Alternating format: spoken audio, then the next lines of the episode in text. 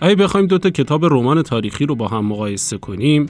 احتمالا خیلی موضوعای متنوعی هست که بخوایم در این مقایسه لحاظ کنیم و بسنجیم که چه تفاوتهایی با هم دارن. به عنوان مثال در مقایسه دو تا کتاب ماه غمگین ماه سرخ رضا جولایی با کتاب عشقی سیمای نجیب یک آنارشیست محمد قائد با دو تا تصویر متضاد از قائله جمهوریت و البته قتل شاعری از مخالفان این قائله روبرویم اما این دو تا تصویر متضاد و متفاوت برای نویسنده این مقاله که من قراره بخونم پایه شده برای طرح یک سوال کلیتر در مورد ژانر رمان تاریخی.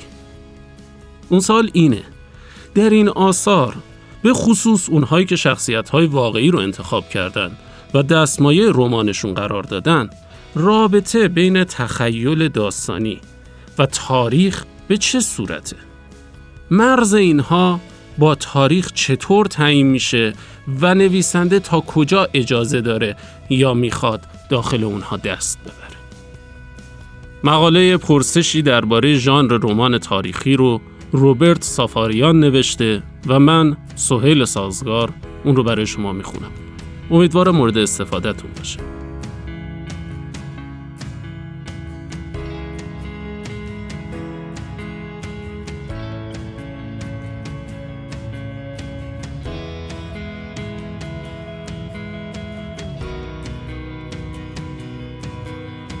سایت معرفی و نقد کتاب وینش با همکاری مجتمع آموزشی فرهنگ و سجاد استوجودی تقدیم می کند.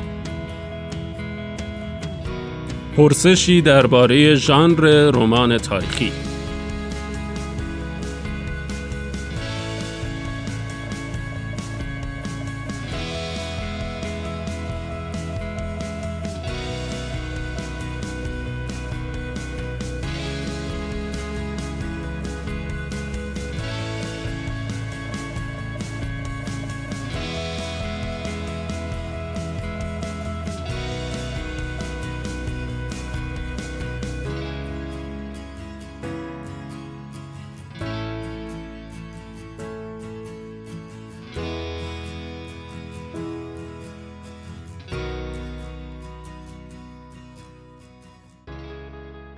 دو کتاب دو تصویر از برهی از تاریخ ایران دو تصویر متضاد از قائله جمهوریت و قتل شاعری از مخالفان این قائله.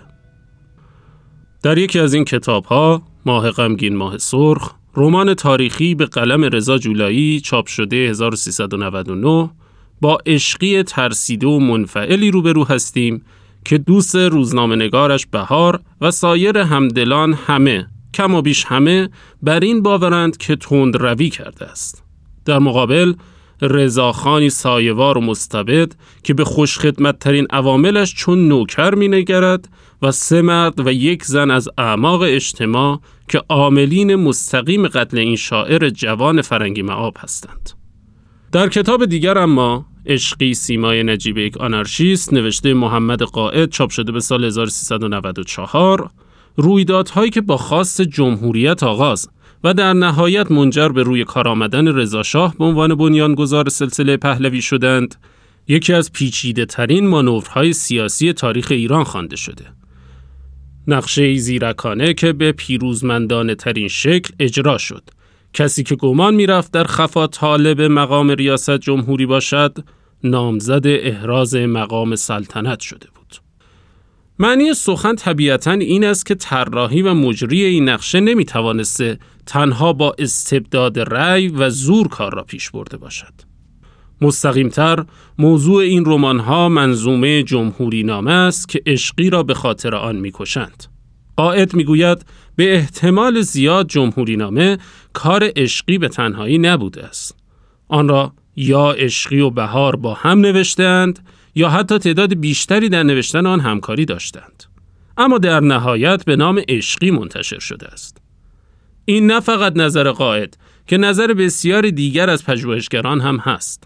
در رمان جولایی در فصلهای متعددی بهار و عشقی را با هم و بهار را در خانهش همراه همسرش یا به تنهایی می‌بینیم. اما هرگز این موضوع که او هم در نوشتن شعری که حالا به خاطرش جان عشقی در خطر است نقشی داشته صحبتی نمی شود. یا درباره این موضوع جمهوریت و اینکه چرا عشقی و بهار و مدرس با آن مخالف هستند هیچ توضیحی داده نمی شود تا ما در مقام خواننده بتوانیم درباره صحت موزگیری سیاسی آنها داوری کنیم.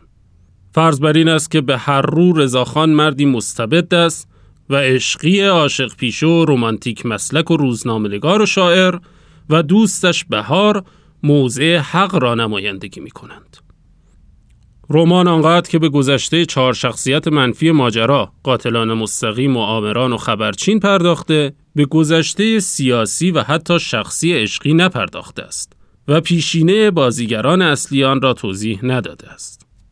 خواننده می تواند بگوید کسی که چنین پرسش هایی دارد همان بهتر که فقط همان کتاب عشقی سیمای نجیب زادی آنارشیست را بخواند چون چنین کسی توجه ندارد که رمان ماه غمگین ماه سرخ ادبیات است نه پژوهش تاریخی اتفاقا انگیزه نگارش این یادداشت و مقایسه این دو رمان هم دقیقا پرسشی است درباره ماهیت این ژانر رمان تاریخی که مدتها ذهن مرا به خود مشغول کرده است. به خاطر دارم با دوستی در همین باره بحث می کردیم و دوستم مشکلش را با این ژانر چنین جنبندی کرد. چرا باید رمان تاریخی بخوانیم؟ اگر می‌خواهیم بدانیم در تاریخ چه گذشت برویم خود کتاب های تاریخ را بخوانیم که به جستجو و کندوکاو در میان اسناد پرداختهاند. پیش از ادامه بحث بگویم که منظور از رمان تاریخی در گفتگوی ما هر رومانی نبود که در آن به رویدادهای تاریخی به عنوان پس زمینه ماجراها و روابط بین آدمها اشاره شده باشد. مثلا جنگ و صلح یا بینوایان به معنای دقیق رمان تاریخی نیستند. منظور رمان است که در آنها چهره های تاریخی مهم شخصیت ها و بازیگران اصلی رویدادها هستند مانند رمان هایی که رضا جولایی می نویسد. در این رمان ها به هر رو با شخصیت هایی روبرو هستیم که در تاریخ واقعیت داشتند. رمان در ترسیم تصویری از آنها در اذهان عمومی نقش بازی می کند و خواننده خواه ناخواه می‌خواهد بداند تصویر این شخصیت ها چنان که در رمان ترسیم شده است تا چه اندازه با واقعیت تاریخی آنها هماهنگ است. حتی در مورد رمان‌هایی که وقایع تاریخی نقش برجسته‌ای در آنها دارد اما نام و نشان شخصیت‌ها لزوما با شخصیت‌های تاریخی منطبق نیست چه بسا رویدادهای تاریخی را چنان که در رمان توصیف شده اند با واقعیت‌های تاریخی مقایسه می‌کنیم و مورد نقد قرار می‌دهیم.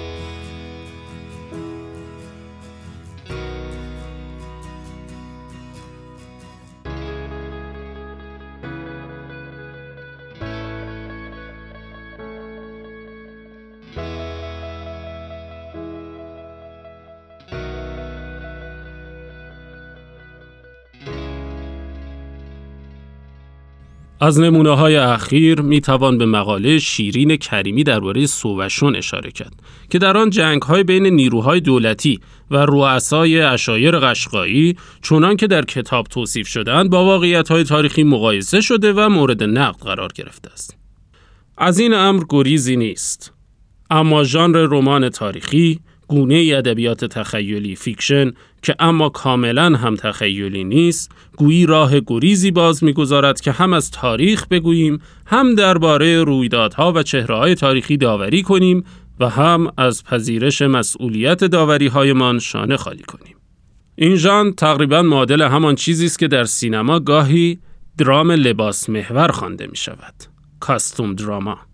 همان که سریال های تاریخی مانند شهرزاد هم در قالب آن ساخته می شوند. در این ژانر به عنوان شاخه ای از صنعت سرگرمی عوامل جذابیتی متفاوت از پژوهش تاریخی در کارند. به هر رو رمان و فیلم و سریال فراورده های سرگرم کننده و محصولات صنعت سرگرمی سازی هستند. به تجربه دیده شده که خواننده از تماشای یا توصیف لباسها، دکوراسیون خانه های اشرافی، معماری شهر و بناهای قدیمی، نام خیابانهای قدیمی و شنیدن کلام رایج در دوره تاریخی دیگر لذت می‌برد و آنقدر در غم انتباق دقیق این کلام و این لباسها و این آداب خوردن و نوشیدن با واقعیت های تاریخی نیست. در واقع به تدریج لالزاری داستانی، فیکشنال، شیوه سخن گفتن قجری داستانی و تاریخی داستانی شکل می گیرند که حتی می توانند تاریخ واقعی را تحت شعا قرار دهند. البته به حق رمان ماه غمگین ماه سرخ از کلیشه های دم دستی پرهیز کرده است. تصویری که از عشقی ترسیم شده تصویر یک قهرمان و یک مبارز سینه چاک بیعیب و نقص نیست. برعکس ما او را بیشتر مردد و حراس زده می‌بینیم. اشکالی که من در کار می‌بینم یک نوع بلا تکلیفی از نظر پیگیری یک درون مایه معین است که ناشی از پیروی از رویدادهای تاریخی از یک سو و توجه به عوامل جذابیت رمان تاریخی از سوی دیگر است. مثلا صحنه مفصل خانه شاهزاده خانم چه منطق روایی دارد؟ چه جایگاهی در پیشروی طرح رمان دارد که درباره پنج روز آخر زندگی عشقی است؟ شاید چون این شاهزاده خانومی وجود داشته و عشقی و بهار در روزهای آخر زندگی عشقی دوباره به او سر زدند. شاید هم خیر. این هم پرسش دیگر.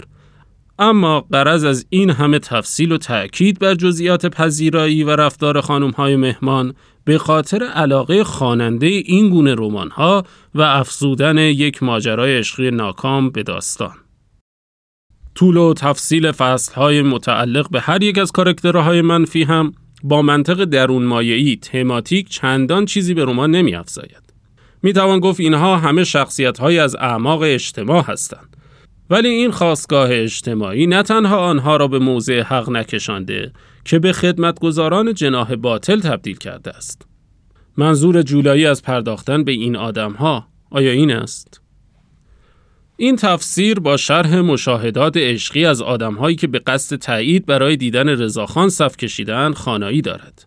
اینها ماتریال موجود در رمان هستند که می‌توان به دلخواه اینگونه تفسیرشان کرد. اما من شخصا گرایشی به یک جور جمعبندی و سازماندهی رویدادها و شخصیتها و موقعیتها از منظر تماتیک نمی بینم و آن را ناشی از کشش نویسنده به سمت دادن تصویری گیرا از یک دوره تاریخی می دانم.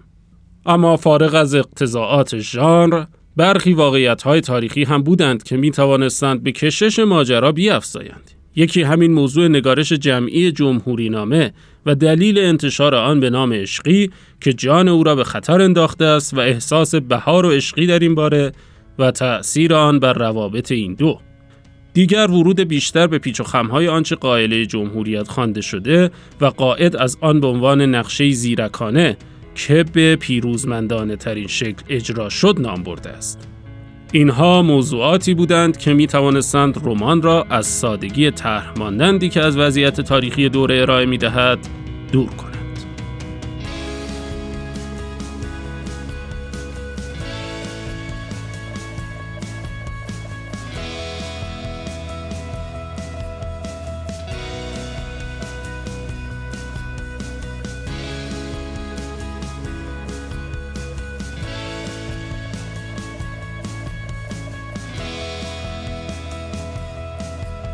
پرسشی درباره ژانر رمان تاریخی.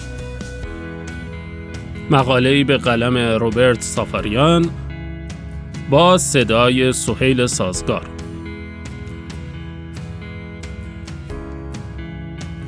این مقاله و دهها مقاله متنوع دیگر را در سایت معرفی و نقد کتاب وینش بخوانید و البته بشنوید.